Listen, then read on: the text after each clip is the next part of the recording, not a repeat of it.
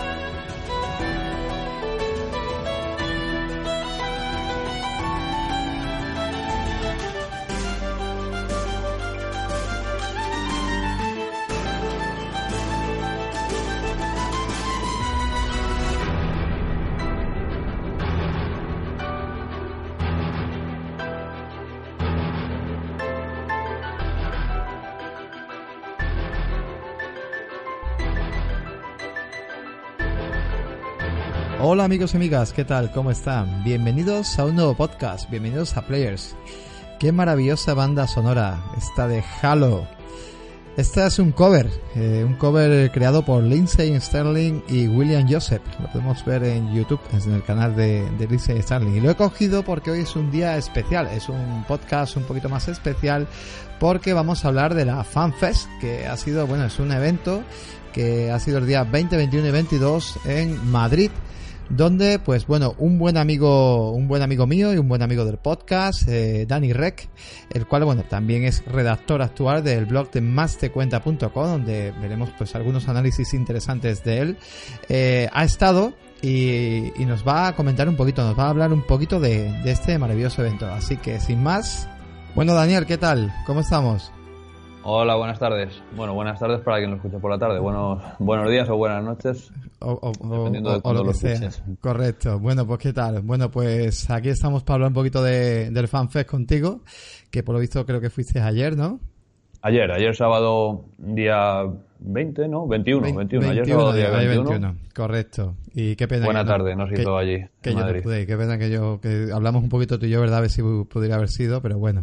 Al final sí. Te hubiese gustado mucho, de verdad. A mí, hombre, es una cosa más pequeñita, más familiar, eso todo, pero vamos. Eso iba a comentar. Yo salí satisfecho.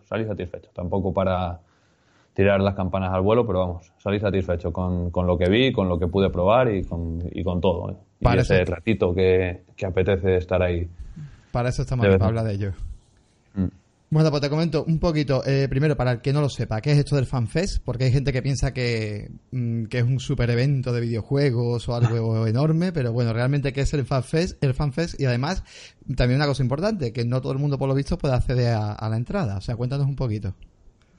Bueno, el FanFest es un evento que organiza Microsoft o Xbox España, en este caso, ¿no?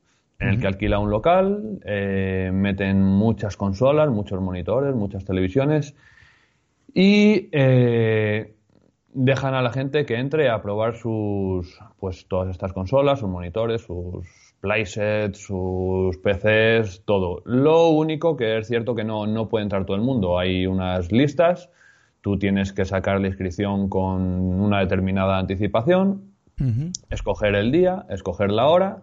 y presentarte allí. Y efectivamente, cuando tú entras, lo primero que hacen es pedirte el DNI. Y te miran en la lista, si estás, pues pasas, y si no estás, pues evidentemente no, claro. ¿Pero la lista que las cuelgan en la web de ellos o...? No, la lista es una lista interna suya en la que tú ya has dado tu nombre vía web, ¿vale? Ah. Para tú estar en esa lista, al fin y al cabo. O sea, realmente tú te inscribes vía web, a través de su página web, das tu nombre, das tu correo electrónico y ya está. Vale, vale. Y entonces, bueno, es como un sorteo prácticamente de poder acceder, ¿no? No, yo creo eso va por anticipación. Si yo me preocupo de con tiempo ir a inscribirme, casi seguro que voy a estar allí. Pero evidentemente, si ayer una persona quería ir a la sesión que yo fui, pues le iba a ser imposible porque estaba ya todo muy cogido desde hace tiempo. Vale, vale. Otra cosa son las sesiones de mañana, que me parecen que sí que había un hueco esta última semana. Todavía sí que quedaba hueco en las sesiones de mañana, pero en las sesiones de tarde ya no quedaba nada. Y otra cosilla, porque esto no lo sabía yo, tienes que tener ser usuario de Microsoft, me refiero, o sea, tener un nick o algo. Para, o sea, que si no, no te... Por lo menos tener una cuenta. Ajá. También te hacen dar el Gamer Tag en la inscripción, pero bueno, no es necesario. Por lo menos tener una cuenta Microsoft. Vamos. Eso 100% necesario. Vamos, ya. Como su nombre indica, FanFest. Efectivamente. Yo, por ejemplo, fui con un acompañante. Ajá. Y lo que sí hice fue dar mi cuenta, porque mi acompañante no tenía cuenta Microsoft, dar mi cuenta para... Bueno, fui con mi chica, en este caso. Ah, mira. Y di mi cuenta Microsoft para que ella también pudiera entrar. Y ella entró conmigo a través de mi cuenta también. Ah, pues muy interesante. Esto también porque hay mucha gente a lo mejor que, para que sepa un poco cómo funciona, porque puede haber gente que pensara... De hecho, yo lo llegué a pensar de que era como un evento más chiquitito de videojuegos, pero tipo Games Week. Y no tiene nada que ver, o sea, estamos viendo... No, es mucho más pequeño. No es que sea exclusivo, porque si quieres ir vas a ir, porque no cuesta nada abrirse una cuenta Microsoft, ¿sabes? Claro. Si quieres ir vas a ir, pero es algo mucho más íntimo, más familiar y está bien. Bueno, es interesante, es algo interesante. Bueno, sí. Y Dani, ¿cómo está esto distribuido? Cuando entramos, que nos vamos a encontrar un poquito, aquí ya, pues... Bueno, espérate. Esto, para empezar, es, ya lo he dicho, es algo mucho más pequeño. Quien haya ido a cualquier evento o feria de videojuegos se habrá encontrado siempre con que hay muchas colas a la hora de jugar a determinadas cosas, claro, o mucho agobio. En este caso no es así. En este caso, si no juegas a algo, prácticamente es porque no quieres. Ah, porque sitio vas a tener, o si te quedas esperando 5 minutos en cualquier puesto, vas a jugarlo seguro, vamos, seguro. Allí, pues mira... Quiero contar una pequeña anécdota antes de entrar en el sitio donde se hacía, que era el Palacio de los Deportes, de allí de Madrid, ahí al lado. Sí, y justamente, nada más de cruzar la calle y enfrentar la puerta del FanFest, había un cartel publicitario con el Gran Turismo, con el Gran Turismo 7 de PlayStation, que por lo visto están haciendo una publicidad bestial de ese videojuego, y me llamó muchísimo la atención. Y contrastaba muchísimo con el hecho de que lo primero que te encuentras al entrar en el FanFest, en la planta de abajo, bien, el FanFest está distribuido en 3 plantas, ¿no? Planta 0, planta 1 y planta 2. Lo primero que te encuentras al pasar por la planta 0 es el Porsche este emblemático que le ha cedido la casa Porsche allí en Madrid a Xbox. Sí. Que es el emblemático del Forza 7, ¿no? Ajá. Y 3 playsets, según entramos a mano derecha, 3 playsets jugando al Forza 7, con su volante, su asiento, su palanca de cambios, todo, absolutamente todo. Contrastaba muchísimo con eso y fue algo que me llamó muchísimo la atención porque parecía que estuviese puesto a posta. A posta, ¿no? Allí. Qué curioso, claro, diciendo, pues uno y dentro del otro. Está muy bien.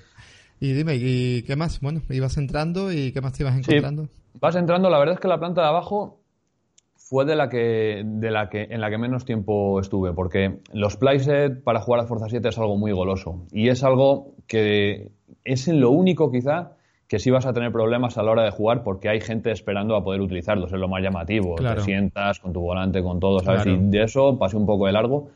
Seguido a eso estaba un pantallón gigante, que eran 9 pantallas juntas, que para la gente que quería jugar al fútbol estaba el Pro Evolution Soccer, el 18. Una cosa, Dani, creo que todas las pantallas creo que eran Samsung, ¿no? Porque creo que están teniendo un tema, ¿o no? Eran paneles Samsung, todo, claro. Tanto monitores como televisiones. todo Samsung. Sí, yo, por lo menos todo lo que vi yo. Sí, Samsung, no sé si ha tenido algún tipo de acuerdo. Sí, hay un acuerdo por ahí y de hecho creo que en breve, que ya lo comenté, bueno, en el grupo nuestro comentamos algo en Telegram, pero en breve creo que va a haber una, para el tema de Xbox One X va a haber un tema de conjunto, no sé yo si va a haber algún tipo de promo o algo, pero va a haber algo en conjunto, sobre todo en Corte Inglés quieren hacer un conjunto de televisor Samsung más consola Xbox One X. No sé si habrá alguna rebaja o te regalarán algo, o no tengo ni idea, pero va a haber. Estaría bien, ¿no? De hecho, la Xbox One X puede ser un revulsivo para la compra de televisores de 4K, ¿no? Lo va a ver, lo va a ver. Sigue, perdona que te haya interrumpido, era solamente por ese puntito. Nada, pues efectivamente, tiré para arriba, bueno, estaba lo del fútbol, enfrente estaba baloncesto, estaban allí, que también eran 4 pantallas, me parece, con el NBA 2K. Ajá. 16, y ya la verdad es que de esa primera planta, ya te digo, es la donde más gente se apelotonaba y pasé un poco para arriba y ya arriba en la primera planta pues ya sí, ya teníamos allí, bueno, andaban por allí, mira, lo primero que me encontré casi fue a la gente de Xbox España. Ah. Estaba el Dani y el Juan Carlos allí. Eso, te iba a preguntar si habías encontrado algún influencer o alguna persona, pues mira. Sí, mira, de hecho no sé si se puede decir en el podcast, pero sí vi un redactor de una web conocida de Xbox, no sé si se puede decir el nombre. Sí, claro. ¿Puede decir? Pues de generación Xbox. Vi una persona porque le conozco de... Sí. Me suena de vista del canal de YouTube. Seguramente esta noche, porque hoy es domingo, habrán grabado ellos y también pues, tendremos en el podcast de ellos, tendremos seguramente pues un montón de notas y de curiosidades, porque esta gente son bastante pro en este aspecto e incluso a lo mejor no sé si habrán llegado a entrevistar a alguien, pero ya sabemos que esta gente cuando van a este tipo de eventos ya son revista oficial, o sea que ellos ya son, o sea me refiero a digital, pero que no son un blog al uso, ellos ya son más grandes que... Vamos, que se lo han currado. La verdad es que sí. Mira, de hecho yo incluso estuve por preguntarles a la gente de Xbox, a ellos, sobre todo acerca un poco de la marcha de Lidia, de lo que había pasado en estos últimos meses en el Xbox España, pero me corté muchísimo. Digo, mira, nadie es para preguntar nada de esto. No me he enterado de esto, tío, no me he enterado. Lidia, bueno, pues había dos chicas, porque había dos chicas, ¿no? Eran hermanas, creo, ¿no? No, los hermanos son los que hay ahora, el Dani y su gemelo, pero el hermano no está. Lidia Pizzali será la manda más de Xbox. Ah, bueno, Lidia Pizzali sí, vale, me estás hablando, que estoy confundiendo ahora con el tema del podcast, me creía que estabas hablando, vale, perdona, estabas hablando ahora de... Pero tú me estabas hablando de generación Xbox, ¿no? ¿O no? No, de generación Xbox no, de Xbox España te estoy hablando ahora. Ah, vale, pues entonces me estaba confundiendo, perdona, dime. Vale, sí. Me he explicado mal. Lo que trataba de decir es que sí que estuve por preguntarles a ellos, a los de Xbox España, acerca de la marcha de Lidia, pero me corté en ese aspecto, ¿no? Diciendo, ¿cómo voy a ir a preguntarles? No te lo van a contar. Bueno, Lidia Pizzali, para el que no lo sepa por aquí, bueno, sí, era una de las representantes fuertes de lo que era la marca Equipo, ¿no? En España. Y sí, era... Por lo visto, incluso creo que tiene algo que ver con el tema de Gears of War 4, que viniera al doblado al castellano, porque incluso casi dimitía. Sí, no es que casi, es que dimitía, de hecho, dimitía. Y no sé si su dimisión de ahora tendrá algo que ver con aquello o no. Creo que le han ofrecido algo en otra empresa y decía que lo iba a contar más adelante. A través de Twitter comentó algo y dijo que se iba muy, muy feliz y que no pasaba nada y que en breve, de hecho, vamos, hablaba bien de la marca y no sé, la verdad que no tengo idea. También con este tipo de gente, los community managers y todo este tipo de gente que entra y sale, esto es así. Llevaba muchos años la marca, pero esto es así, se van gordos del mundo, pues igual que hace poco creo que dimitió en el tema de PlayStation, ¿no? Se ha ido uno de los gordos también de PlayStation, creo, hace poco también. No me acuerdo cómo... es cierto, sí. Pues, sin embargo, fíjate, por lo de Lidia, por la parte en la que me pueda tocar como poseedor de un Xbox, sí que me dio cierta lástima que se fuese. Parecía que se nos va un pilar en España bastante fuerte, lo que se refiere a representación de marca, pero bueno. ¿Ah, ya la viste? Eso ya que la vaya muy bien donde esté y vamos, la deseo lo mejor. ¿Ah, ya la viste, Dani, o no? ¿Ella estaba allí? No. Y no creo que se pasase. No, pues es que comentó en Twitter de que nos vemos en FanFest. Sí. Anda. De verdad, pues comentó en su Twitter que por eso te digo que ya, hombre, que no rompe así, que no creo que haya pasado, aunque haya pasado algo, pero que no tiene rollos con la marca raras ni nada, ¿sabes? Que simplemente, no sé, ya te digo, que puede perfectamente aparecer y, hombre, ella se ganó su tema de fan y su gente y, de hecho, mira, aquí estamos nosotros, que era, sobre todo, bueno, que tú también sabes de ella y es por eso, o sea, que es curioso. Bueno, y siguiendo un poquito con el tema, de momento nada de aquí Xbox One X, ¿no? De momento no avisas ninguna, ¿no? De momento, bueno, Xbox One X sí, fue lo primero que vi nada más de entrar, en esos playsets, efectivamente. Forza estaba como en esos playsets donde estaba Forza 7, estaban con una Xbox One X. No era un Xbox One X al uso, casi todo lo que había de Xbox One X eran dev kits, que se llamaban, ¿no? Los kits de desarrolladores. O sea que Xbox One X como tal todavía no vi. Hasta que no entré en esa primera planta, pasé justo al lado de la gente de Xbox España, entré en la primera planta y lo primero que aparece es una Xbox One X con el juego Halo Wars, ¿no? Y fue prácticamente para contemplarla allí, porque la verdad es que no es un juego que digamos aquí es donde vamos a ver a la bestia, ¿no? Pero por lo menos para contemplarla y ver cómo es finalmente la consola en la realidad. Ahí estaba. ¿Y qué te parece lo que has visto de físicamente el hardware de la máquina? ¿Difiere mucho de las dos que hemos conocido, de Xbox One y One S? ¿O la verdad es que el salto estético que hay de Xbox One Fat, de la negra que salió en 2013, a la Xbox One S, es mucho más cuantitativo que con la Xbox One S a la Xbox One X. A nivel de estética, ojo, ¿eh? Es algo muy, muy similar en tamaño. Y realmente parecía que una fuese blanca y otra negra, pero poco más. Eran similares. El lector de disco también, y eran muy similares, tanto la S como la X. Sí, quizá mejor las conexiones de atrás, que es lo que variará mejor levemente por lo que le han ido metiendo nuevo, algún tipo de conexión. La evacuación del calor. Vale, de la Xbox One S sale hacia arriba y de la X sale hacia atrás, y por lo visto no debe salir tanto. Yo la verdad es que no la vi caliente, cosa que a las S sí que estaban calentitas. Pero bueno, eso lo veremos más con nuestra experiencia. Pues sí, la verdad que sí. Miedo nos da, porque tanto como tú como yo, bueno, tú tienes reservada la Scorpio. Sí. Y yo tengo reservada, que eso lo hablaremos un poquito más adelante, la de esta. Yo es la primera vez que creo que me compro una consola de salida, de day one. O sea, me está dando un poquito de miedito, pero bueno, también la compro en Corte Inglés. Tú la compras en Game. Sí, yo la compré en Game, pero estoy como tú. El día one, la primera vez en mi vida que me he comprado una consola. De todas maneras, no por defender a Game, pero por lo visto el otro día, el amigo que nos estará escuchando seguramente, Daniel también del grupo, ¿sabes quién te digo? Daniel Rodríguez, no me acuerdo. Bueno, por lo visto, él ha hecho lo que el plan Renove, que estuvo comentando, de que cambiaba la PlayStation 4 por la Pro. Bueno, cambiaba, tenía que pagar un dinero, pero le salía rentable y se llevaba la del Destiny 2. Y por lo visto dice que el mando le fallaba, ¿vale? El mando se le quedaba pillado. Me enseñó un vídeo por Telegram y decía que el mando se le quedaba como pillado en los menús. O sea, mejor jugando no pasaba nada, pero luego en los menús normales se quedaba como el analógico un poquito a la derecha y se veía que se movían todas las crucetas, o sea, todo lo que eran los menús en pantalla, se veía que como si estuviera fijo el pulsado. Y estaba cagado por eso. Claro, estaba cagado por el tema de que, ostras, voy a ir Game, a ver qué me dicen. Y le dije yo, no hombre, pues mira, son 15 días de prueba, y si tienes alguna prueba con la máquina, o te cambian la máquina o te cambian el mando.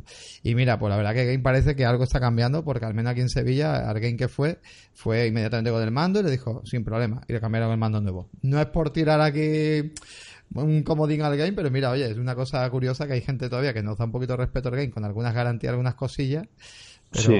Pero bueno, mira, no esperemos que esté mejorando este tipo de cosillas. Bueno, yo con el Game tengo luces y sombras, las dos cosas, ¿eh? Claro, un poquito de todo, ni rompo lanzas a favor ni en contra. Ahí hay luces y sombras. En este caso espero que se porten. Era, la verdad es que, la única tienda física con esta edición. Claro, yo no me atrevo. Y por eso he ido ahí, pero vamos. Esperemos que sí. Además, Microsoft parece que le ha cogido dominio a las consolas. Ya tuvo su experiencia con Xbox 360. Y esperemos que ahora mismo, la verdad que la One y One S han ido bastante bien, y One X parece que en hardware está muy bien diseñada, o sea que está muy, muy medida, y no creo yo que tenga nada. Bueno, pues sigue contando un poquito lo que estabas contando. Bueno, pues hasta ahí, vale, de acuerdo, iba por la planta 1, ¿no? La primera planta. Bueno, pues allí a mí personalmente lo que más me gustó de esa planta fue el Dragon Ball Fighter, Dragon Ball. ¿Te puedes creer que no he visto nada de ese juego? Muy fuerte. Guay, espectacular. Es de lucha, ¿no? Es máquina de lucha, ¿no? Está enfocado solamente a lucha. Sí, ¿no? El Dragon Ball Fighter Z es... Para empezar, aquí corría sobre una Xbox One X. Ajá. Con unos paneles espectaculares de Samsung. Vale. Y es un juego de lucha, está claro. Es un uno contra uno o más, en este caso. La verdad es que allí había puesto dos mandos en cada consola y jugábamos unos contra otros, o si querías jugar contra la CPU, jugabas contra la CPU.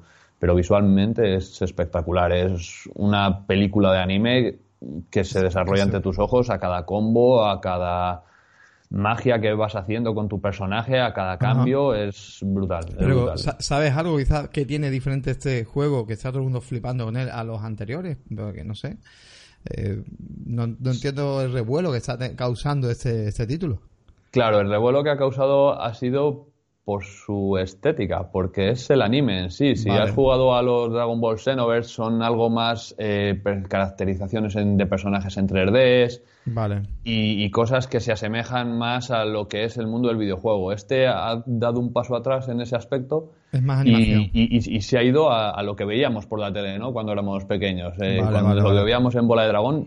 Y todo de forma muy, muy espectacular. De repente un plano te va a la cara del tío, ves su cara de rabia, explota y se convierte en Super Saiyan nivel 3, ¿sabes? Es todo súper espectacular, súper rápido y muy, muy, muy bonito de ver. Gráficamente podría ser, bueno, no tiene nada que ver, evidentemente será superior, pero he estado viendo estos días Subpar y parece que estás viendo un capítulo de Subpar. O sea, es que dices, es que eso no, parece que es que Subpar, se me ha dejado impresionado. Estaba viendo otro día por Mixer.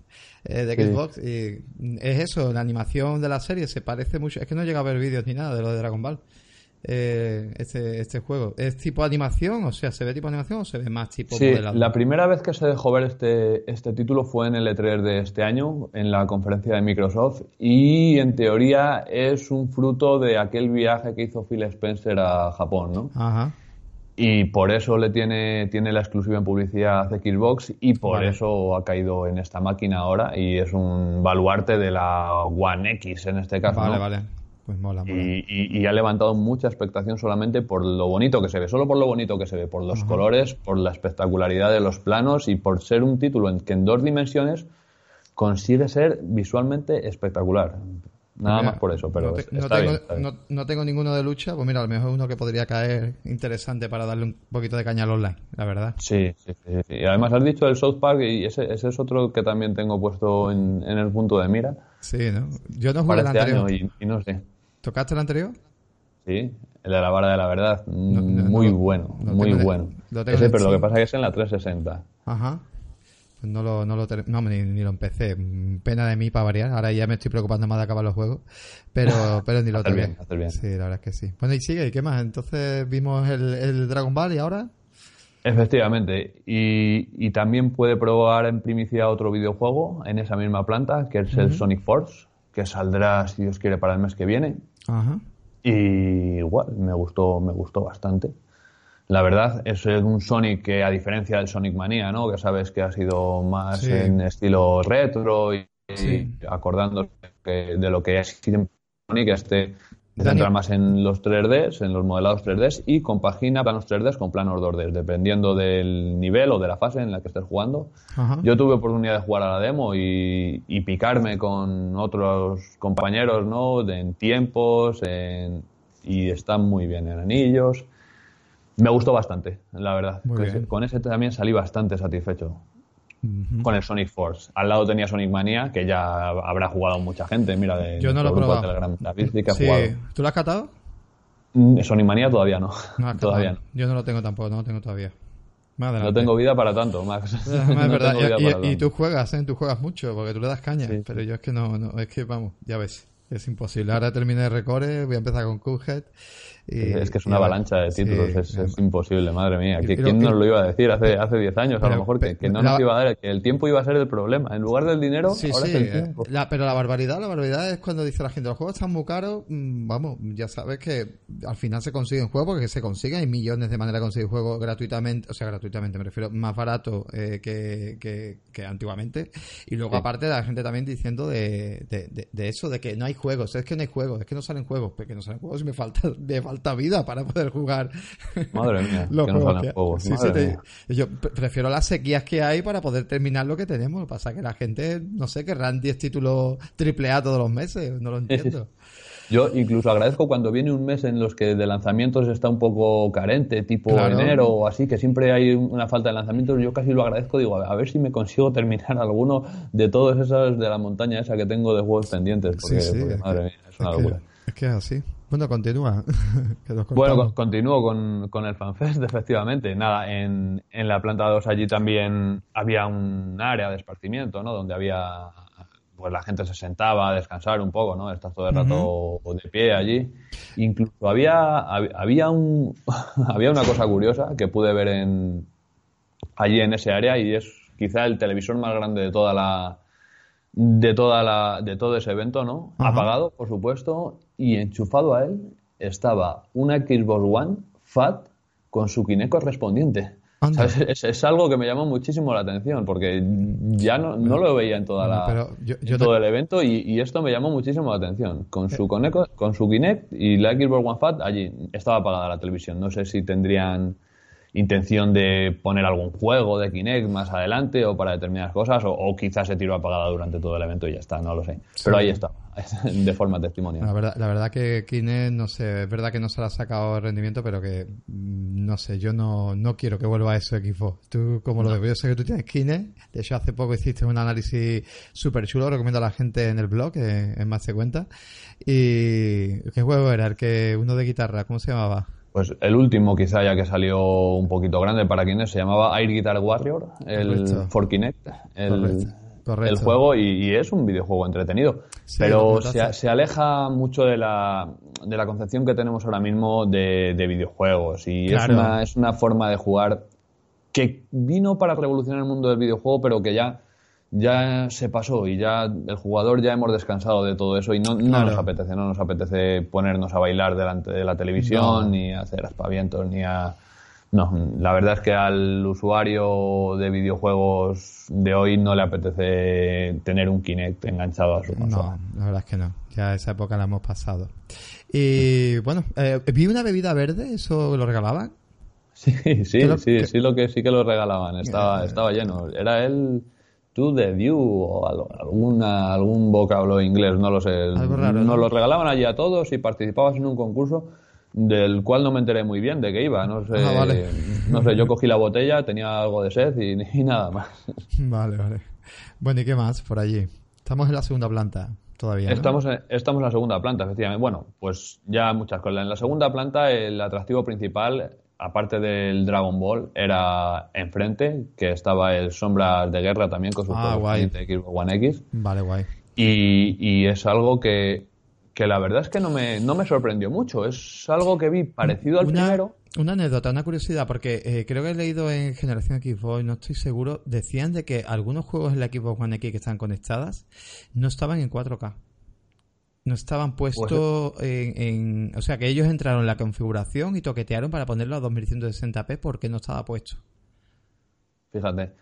Pues no sé yo si por calentarse no sé si la máquina... los paneles que tenían eran 4K o no, o quizá eran 1080 y estaba haciendo el famoso downsampling que llaman, o creo haber leído que este videojuego Sombras de Guerra tienen varias opciones de configuración, que puedes elegir en 4K o puedes elegir en 2K, claro, con los hashes a topes, en Ultra, tiene, ¿sabes? Igual que en PlayStation 4 Pro, vienen igual. Además en PlayStation 4 Pro viene igual también el menú y puedes toquetear, o sea, no en plan PC, evidentemente, porque las consolas ya sabemos que es algo más sencillo, pero puedes toquetear si lo quieres con 2160p y a 30 FPS, o si quieres 1080 mejor y que vaya un poquito más fluido, y las texturas de más calidad, menos calidad, o sea, tienen dos o tres cosillas que se pueden tocar.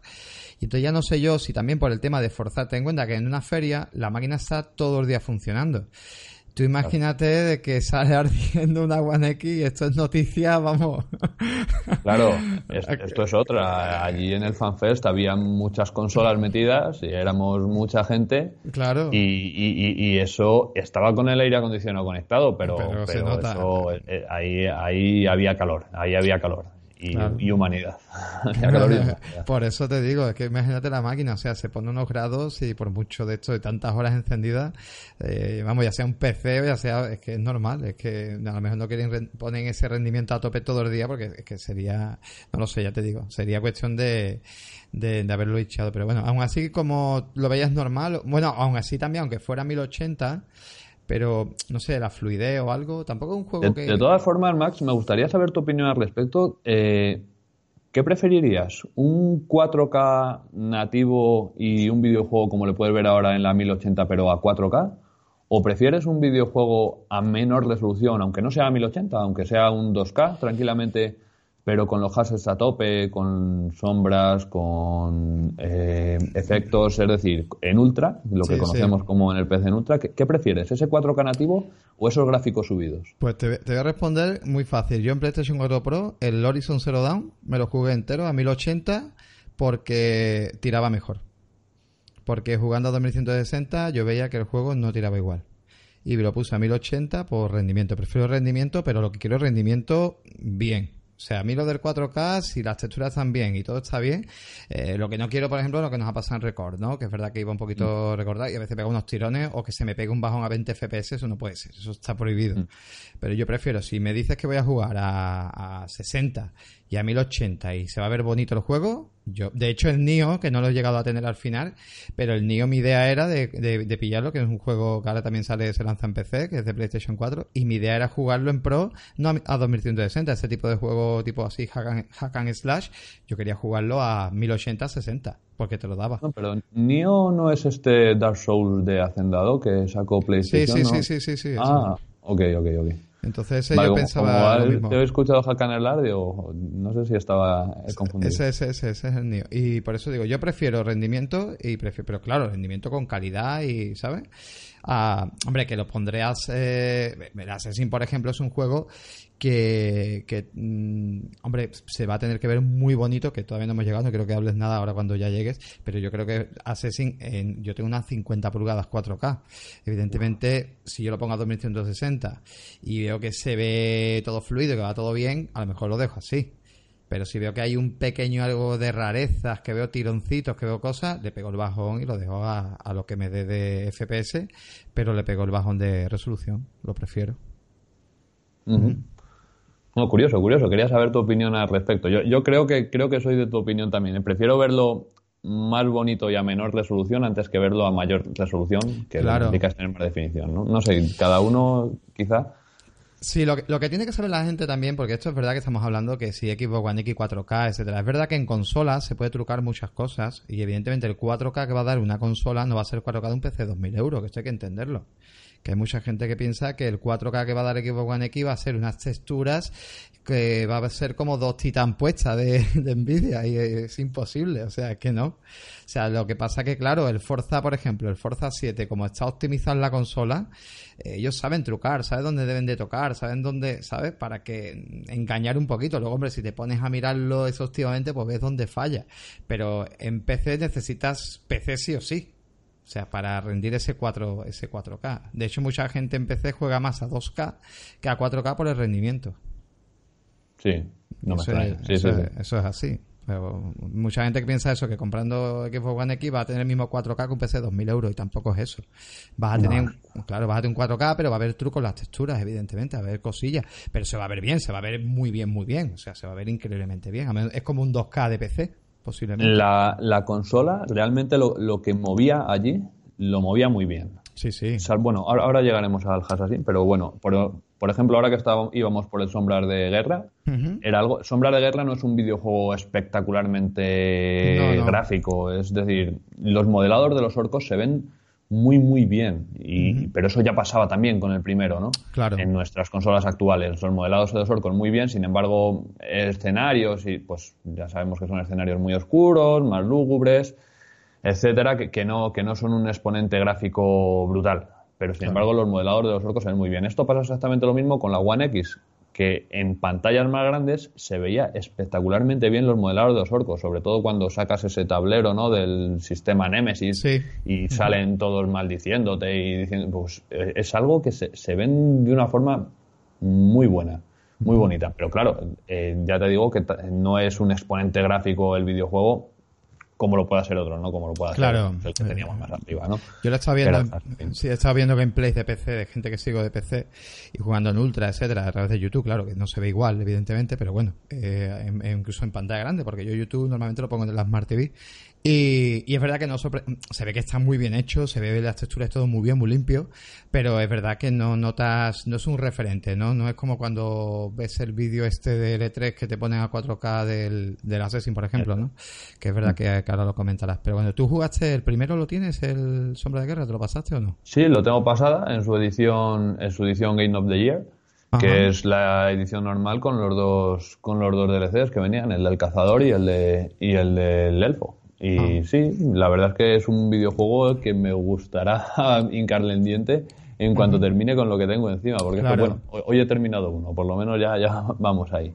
Yo lo que me pasa, yo ese juego lo empecé, pero lo típico, me resultó muy repetitivo. Y llegó un momento que me cansé. Un poco absurdo, porque todos los juegos de aventuras y acción son prácticamente, es lo mismo, o sea, son todos tienen su rollo repetitivo. Hasta el Horizon es un juego repetitivo realmente, o sea, es un juego que al final termina siempre haciendo lo mismo. Misiones secundarias y siempre lo mismo. Pero bueno, lo tengo ahí pendiente de pasármelo. Además lo compré 2 veces, lo compré en PC y lo compré en Xbox. Y a 30 y pico euros, que creo que tú comentaste algo, ¿no? De algo de que habías comprado algo, o no sé quién fue en el grupo. No, ¿por segunda vez? No, de alguien que había, dice, uy, he hecho el tonto porque me he gastado no sé cuánto dinero en un juego. Y dije yo, pues más tonto he sido yo que me he comprado 2 veces un juego. Eso me ha pasado varias veces en el grupo. Cuando alguien dice que se ha comprado un videojuego y dice el precio, digo, me cago en la leche. Digo, si yo en este me gasté más del doble. Claro, pues cosas así, pero bueno. Bueno, pues continúa, Dani. Nada, y ya, bueno, la primera planta prácticamente la tenemos finiquitada. Estaban videojuegos también como el Forza Horizon, estaban videojuegos como el Cuphead. El Cuphead, exitazo brutal, o sea, no le faltaba gente para jugar. Me alegro muchísimo, tío. Además es un juego que recomiendo a la gente que lo compre a su precio. Que lo compre a su precio porque los desarrolladores creo que son 2 hermanos. Incluso tuvieron que hipotecar la casa y todo para poder sacar este sueño. Y es que es un videojuego que se presta muchísimo a ser jugado. Es un videojuego que cada partida te puede durar 2 minutos porque o te matan o matas tú al boss, ¿no? Y es un videojuego que se presta mucho para este tipo de eventos, por ejemplo. Enseguida te matan, vuelves a empezar y cuando te aburres te quitas, pero es algo muy... De hecho, en el evento había muchos títulos en plan de lucha, del género de lucha, porque son títulos que son muy dados a este tipo de eventos, porque echas una partida, te matan y pasa el siguiente a jugar, ¿no? Nos encontramos allí, aparte del Dragon Ball Fighter, pues nos encontrábamos también con el Injustice 2, nos encontrábamos también contra el Marvel vs. Capcom, el Infinity, este que ha salido ahora, nos encontrábamos también... Bueno, nos encontramos. No vi el Killer Instinct, la verdad es que no vi el Killer Instinct, pero sí que había unos cuantos de lucha, ya te digo. El Tekken 7 también. Ah, mira. Había varios. Y son muy dados a eso, que tienen ocupadas a 2 personas y terminan de luchar y entran otros 2. Y otros 2 con lo mismo o con otros personajes, lo que sea. Son algo muy dados para este evento. Pues con el Cuphead pasa exactamente lo mismo. Es un videojuego que tiene partidas muy rápidas, enseguida te matan, por lo general te matan. Y si quieres echas otra y si no quieres pues pasa al siguiente y es algo que es muy agradable de jugar en este tipo de eventos, la verdad. A ver si lo ponen doble el Cuphead porque se puede jugar en local pero no en online de momento. Es cierto, allí tampoco tenían puesto el segundo mando en ninguna de las consolas. Bueno, consolas, y luego en la planta de arriba también teníamos PCs moviendo el Cuphead, eran los PCs Omen. Digamos, en este que estuve jugando yo me parece que tenía una 1060 integrada. Omen son de HP, ¿no? Omen son los HP. Son los HP Gaming, ¿no? Creo... Sí. Omen, la marca Omen es de HP. Es una marca así gaming de HP. Suelen ser rojos los teclados, verdes... Eso es. Eran los que estaban allí. Y muy bien, la verdad. Yo cuando le probé, el único teclado que cogí fue para jugar a Cuphead. Y fíjate que hoy me he terminado el juego, ya me lo he pasado, tengo una soltura bastante digna, ¿no? Con el mando ya hoy, porque ya le he echado muchísimas horas. Pues con el teclado fui incapaz de pasarme el primer run and gun. Es que tiene que tener mucho vicio, hay gente que sí. Antonio, por ejemplo, de Deep Assist Now, por ejemplo, pues máquina con el teclado ratón, o sea, te puede...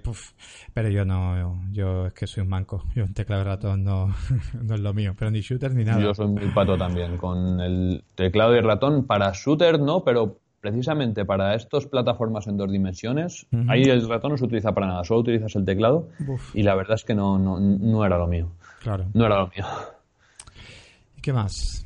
Y nada más, mira, el El otro, ya estábamos en la planta de arriba, en la última planta. Ajá. Allí teníamos un evento de Gears of War, que era un evento de los eSports.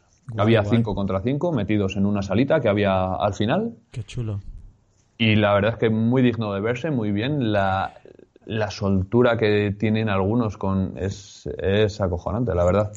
Y muy bien, y estaban allí muy pues a su competición, la verdad. No, ni entraba gente, la gente los veía, lo veíamos cómo jugaban y tal. ¿Había locutor? ¿Había alguien narrando, o sea, locutando el evento? No, el evento no, la verdad es que no. Estaban allí, no estaban, de hecho, no estaban compitiendo en ese momento. Estaban a modo de entreno, nada más, porque luego sabes que hay unos cuantos, en este caso, no sé cómo será otros torneos de eSport, porque desconozco bastante ese mundo. Uh-huh. Pero en este caso estaban tranquilamente, entre los propios compañeros del mismo equipo, hacían versus. ¿Sabes? Y el evento de Gears of War de eSports, no sé a qué hora sería, pero eran los mismos que en ese momento estaban cogiendo los mandos de las consolas allí. Así que no pude presenciar ese evento, pero sí estaban a los mandos la gente que iba a participar en ese evento. Vale. Y bueno, ¿y el Assassin qué? ¿Qué te pareció? Ayer donde brillaba mucho la Xbox One X. El Assassin... Es que es un videojuego muy dado a mostrar el músculo de esa consola y seguramente también de la PlayStation 4 Pro, pero precisamente allí era casi lo más fotorrealista que se podía ver en todos los videojuegos que había allí. Bueno, hombre, también Forza 7, ¿no? Bueno, mira, es positivo esto porque no solamente es un exclusivo, o en este caso es un third party, y es la parte positiva, que un third party luzca así de bien en una Xbox One X, porque el principal, lo que quiere Microsoft con esta consola es volver a seducir, como lo hizo con 360, a lo que son a las third party, que las third party pues empiecen a desarrollar los títulos pues muy enfocados con esas calidades extras que tiene la máquina, ¿sabes? Eso efectivamente, esa pelota está en el tejado de las third party, ya si quieren o si no quieren, por lo menos el hardware está ahí, ya si quieren o no quieren es cosa de ellos. En este caso Ubisoft sí que ha querido, supongo que será por acuerdos, marketing, etcétera, que haya entre compañías, pero ha creado un videojuego que muestra bastante bien lo que puede dar de sí la máquina.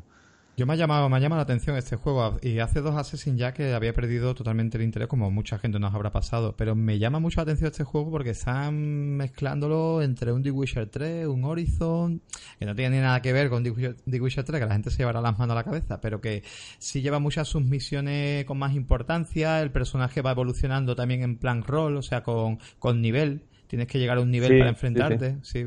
Y... Yo lo que pude probar era una pequeña demo, la verdad.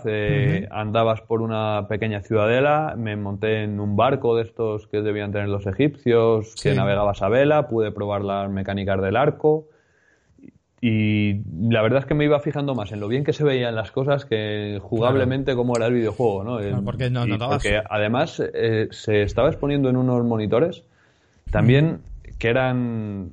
Por lo visto, pata negra, eran unos QLED de Samsung. Ah, amigo, ni te cuento. Claro. Se veía muy, muy bien el videojuego. Quizá fue lo que más, también, a nivel de fotorrealismo, lo que más me llamó la atención de todo el evento. Ese videojuego con esa consola y ese monitor. Está claro que hay que tenerlo todo, porque si no, no se va a ver así nunca, ¿no? Claro. Pero bueno, ahí está. ¿Qué te pareció? Porque yo no sé cuál es el último Assassin que tú jugaste. El último Assassin que yo jugué, yo me quedé en el de la Revolución Francesa, en el Unity. Este último, el Syndicate, ya no le di la oportunidad. Igual que yo, estamos iguales. Vale. ¿Y qué te ha parecido acción que recuerdes vagamente? ¿Has visto algo diferente en este Assassin? ¿Has notado algo diferente o te recuerda más de lo mismo? En contraste con el Unity, quizá me pueda recordar... Claro, también escogí una escena en la que me monté en el barco enseguida y por esa parte me recordaba al Black Flag, ¿no? Al de Piratas. Son los mismos desarrolladores, ¿eh?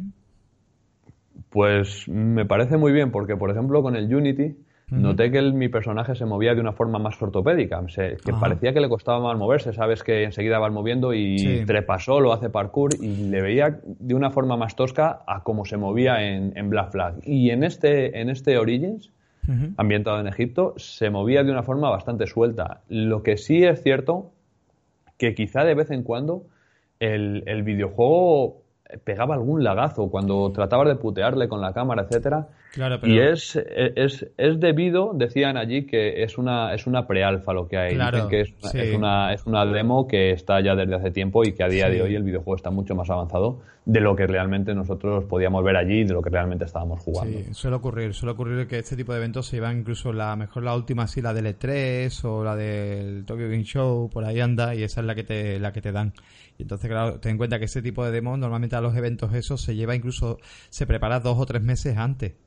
Entonces, pues fíjate el tiempo, man, esta que tú estás jugando tiene todavía 5 meses. Sí, sí, sí. Entonces, por eso te digo. Aún así, ya te digo, para ser una prealfa o lo que sea, el videojuego se veía realmente bien, ¿eh? Yo esperaré, pero seguramente este caiga. Yo este Assassin creo que sí va a caer. Sí, en mi caso también. Seguramente caiga. Pero para después de Navidades. Estas Navidades las tengo copadísimas ahora mismo. Claro. Y bueno, y en sí, bueno, ¿te ha agradado? ¿Habías ido a otro FanFest anteriormente? Creo que sí, ¿no? Sí, estuve en el de Pozuelo. En el último FanFest que ¿cuánto? Se hizo en Pozuelo de Alarcón, también en Madrid, lo que pasa que en un pueblo del extrarradio. Ajá.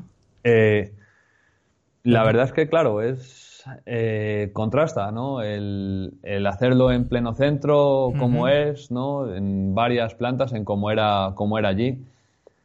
Mi opinión, quizá me gustó más ese primer FanFest que tuvimos en 2015, a lo mejor por la novedad del FanFest, claro. A lo mejor porque a mí me pareció que se le estaba dando más importancia a este FanFest, porque recuerdo que tuvimos los sorteos de la hobby consola, ¿no? Con ese famoso meme de... Madre mía. ¿Tú estuviste en ese?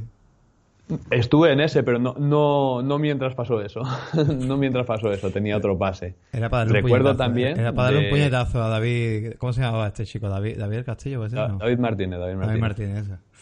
Era para darle un puñetazo. A mí llega un momento en que casi me da hasta lástima el muchacho.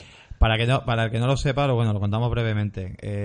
Pues en este FanFest lo que pasó fue que se invitó a este chico de Hobby Consola, que también lo vimos no hace mucho también en un programa de estos reality show, ¿no? En la tele. ¿Tú no viste eso? No, lo desconocía. En La Isla, creo que se llama el programa. Yo hacía zapping y me lo veía ahí al tío, que no pintaba nada. Digo, pero a ver qué pinta este tío en un programa tipo La Isla, tipo Superviviente. Se llama La Isla, que lo llevaba el tío este que hacía el hermano mayor. Madre mía, o sea, si madre mía. YouTube, sí, no tenía ni idea de lo que estás contando. Pues ya cuando estoy quedando flipado. Yo siempre lo veía así un poco fuertecito al chaval y digo, bueno, pues vale, está fuertecito, pero me hizo gracia cuando lo vi ahí, siempre con un gorro, los demás sin camiseta, que siempre llevaba la camiseta puesta, un poco peculiar, con todo el mundo chorreando, y era un poco peculiar, pero bueno, tema aparte, y eso lo que pasó en este FanFest, pues fue eso de que lo invitaron. Y la verdad que, vamos, sacó sudores a los que llevaban el evento, porque de repente dijo, traigo una cosa aquí para sortear, ¿no? Y sacó sí. Unos headsets, unos cascos de la marca PlayStation, o sea, eran rotulados con la marca PlayStation. Era, directamente, un periodista, que es un periodista de videojuegos, hacer eso. Es vergonzoso, o sea, literalmente, porque estás tirando a tu revista, a tu trabajo, no estás haciendo nada objetivo, o sea, vamos, horrible, pero bueno. Mira, yo recuerdo a Lidia Pizzali echándose las manos a la cabeza, como diciendo, madre mía, ¿qué ha sido lo que hemos traído aquí? ¿Qué está haciendo este hombre? ¿De verdad está pasando esto? Pero bueno, aún así se salió y ya está. Pero a lo que me refiero es que parecía que se le daba un poco más importancia, ¿no? También recuerdo que estuvieron los de Mary Station grabando allí su podcast, uh-huh. muy centrado en Halo 5, que salió aquel año. Claro, es que aquel año, si te acuerdas de 2015, eran cuando nos salían ese aluvión del Halo 5, el Forza 6. Sí, sí. Acababa de salir el Ori en la primera mitad de año. Era un año muy fuerte y realmente ahí se veía que parecía que había un interés un poco más grande, ¿no? Por parte de los medios, de lo que ha habido este año. Este año uh-huh. ha sido incluso un poco más chiquitito de lo que fue aquel año, pero bueno. Sí, es que lo que aún así me he quedado bastante satisfecho con lo que he visto. He podido probar mogollón de cosas que no se pueden probar a día de hoy, como también probé el Super Lucky's Tale, plataformas yo lo tengo comprado. Nuevo que va a sacar Microsoft y sí. Me gustó bastante, estuvimos jugando también a Evil Within 2, la verdad es que por videojuego no fue, incluso se les daba mucha importancia a los videojuegos del programa ID@Xbox, videojuegos españoles como el Raiders of the Broken Planet de Mercury Steam, ajá, o este de Locomalito, el Super Aidora, también tenía allí su representación. Muy bien todo. También pudimos jugar a este juego que lo está petando tantísimo, al Battle Royale este, como el Players and Now Battleground. Pero en ¿no? PC, ¿no? No estaba en consola pero todavía. En PC, claro, efectivamente. Claro. Que todo el mundo dice que pide un PC muy tocho para jugarlo, y yo, sin embargo, cuando estuve allí jugando, gráficamente no me pareció... No, pero es más que nada por todo lo que ofrece. No es realmente por los gráficos, es más que nada por todo lo que ofrece. El mundo abierto, son 100 jugadores a la vez, ¿eh? Sí, eso es cierto. Claro, es que te encuentras 100 jugadores y luego la cantidad de, pues yo qué sé, de cosas que lleva el juego. Entonces, por eso, simplemente luego te puedes meter prácticamente en cualquier casa, en cualquier sitio. Es que es más que nada por eso. Sí. Claro, que hay que desarrollar un mundo enorme. Yo estuve jugando un rato y la verdad es que supongo que no sería el tiempo suficiente para contemplar lo que ha visto todo el mundo en ese videojuego, para echarle tantísimas horas, claro, y echarle tantísimos usuarios, ¿no? Que es que lo está petando realmente, está batiendo récords. Sí, pero claro, bueno, la verdad es que yo es un videojuego que sí me compraré cuando salga y para echar una risa jugaré a él. Para echar una risa tiene que estar bastante bien. No será un juego de echar horas, pero sí a lo mejor un día de echar, tú sabes, ese rato. Oye, pues antes de, yo qué sé, te acabas de conectar, vienes de trabajar y ves a 3 o 4 colegas conectados y decir, vamos a echar aquí una risa, y te pegas una orilla simpática, que no es el juego de la vida, que no es un juego que... Vamos, que no es la serie... Sí. Además, no sé si te pasa a ti, pero yo siempre tengo en la recámara como un videojuego multijugador. Claro. Y luego juego a todo lo demás, pero claro, un videojuego multijugador al que juego en ese momento. A lo mejor juego a lo largo de 2 meses, ¿sabes? Claro. Y luego ya paso a otro, pero siempre un videojuego multijugador para echar una partida rápida con los colegas o con la gente del live. La verdad es que sí que... Y ese seguramente sea mi próximo juego online. Yo estoy obligado a comprarlo porque el compañero de juegos que tengo, vamos, todo lo que compra es prácticamente multi. O sea, él automáticamente vive para el multi. Este chico no sé por qué se dedica a los eSports. Un saludo a Álvaro desde aquí. Pero normalmente todo lo que compra es eso, es competitivo. Y entonces, fíjate, tengo de online lo que quiera. O sea, cuando me diga hasta FIFA si quieres, vamos, de todo. Ahí hay de todo. Y por eso, pues nada, así comentarte un poco, bueno, próximos juegos que tú te picarías así ahora para comprarte, porque tú con la Xbox One X, claro, tiraremos de catálogo que tenemos y el juego que tienes ganas así de probar en la Xbox One X, no sé, o que te quieras comprar.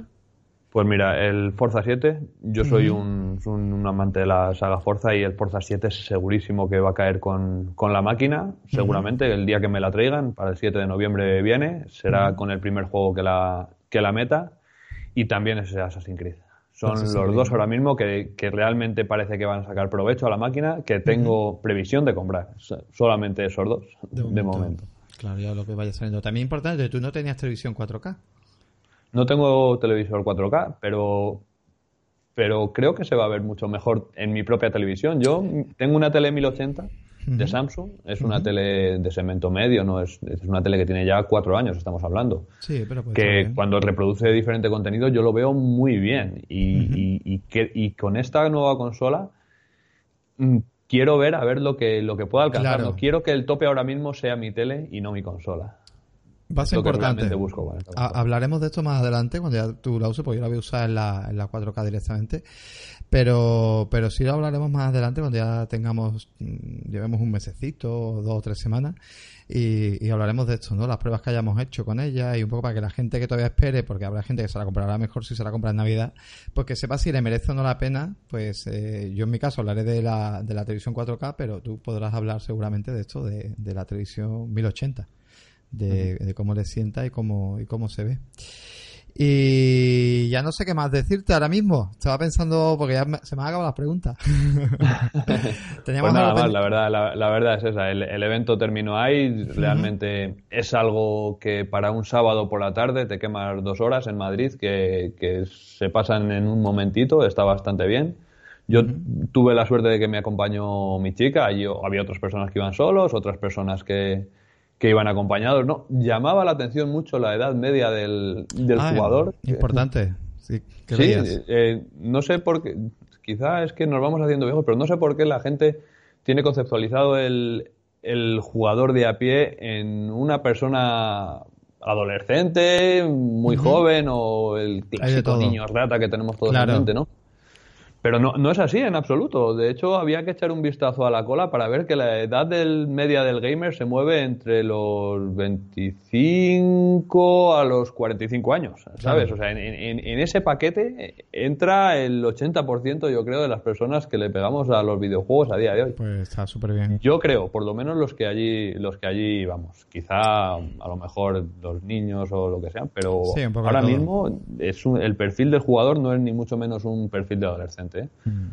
Lo que esperemos es que lo que también está pasando de que el tema de los videojuegos está cambiando muchísimo también, y la chavalería, más que preocuparle muchas veces gráficos, porque ya vemos que juegos típicos, pues yo qué sé, ¿no? El Clash Royale o como juegos de estos, es que parece que la chavalería está en otro enfoque, en otro rollo, y lo que me da miedo es eso, ¿no? Que lo que está pasando, que estamos perdiendo mucho el buen juego. Al final todo se está basando en el online, todo se está basando en comprar, en DLC, y es la pena, y todavía quedamos ahí unos cuantos cromañones, digamos.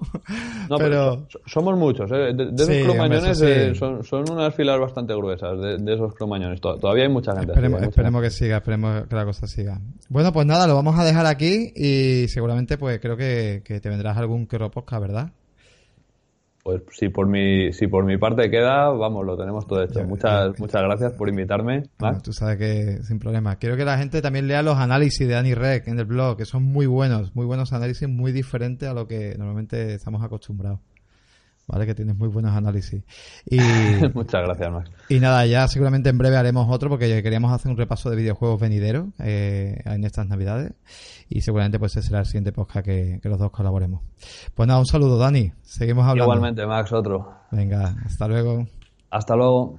Bueno, el amigo Dani Rec, la verdad que fantástico, nos ha contado un poquito sobre la FanFest, un evento íntimo, un evento fantástico que se ha presentado un poco, pues bueno, el hardware de la bestia, ¿no? De la Xbox One X, y que hemos podido pues conocer un poquito más de cerca lo que nos va a venir de aquí a las próximas semanas, porque sabemos que en breve pues tenemos este nuevo Assassin's Creed, ya tenemos en la calle el Sombras de Guerra nuevo también, y bueno, Super Live aquí, todo este tipo de títulos que vamos a poder ir disfrutando pues muy en breve. Ya sabemos que algunos son multiplataformas, otros son exclusivos que comparte junto con PC, como ya sabemos, pero bueno, y nada más, despediros aquí, espero que os haya gustado. Si también habéis estado vosotros en el FanFest, pues que me dejéis comentarios, qué os ha parecido, qué opinión tenéis de este evento, y nada más, espero pues que pronto nos volvamos a escuchar, y nada, nos vemos en el siguiente podcast. Hasta luego.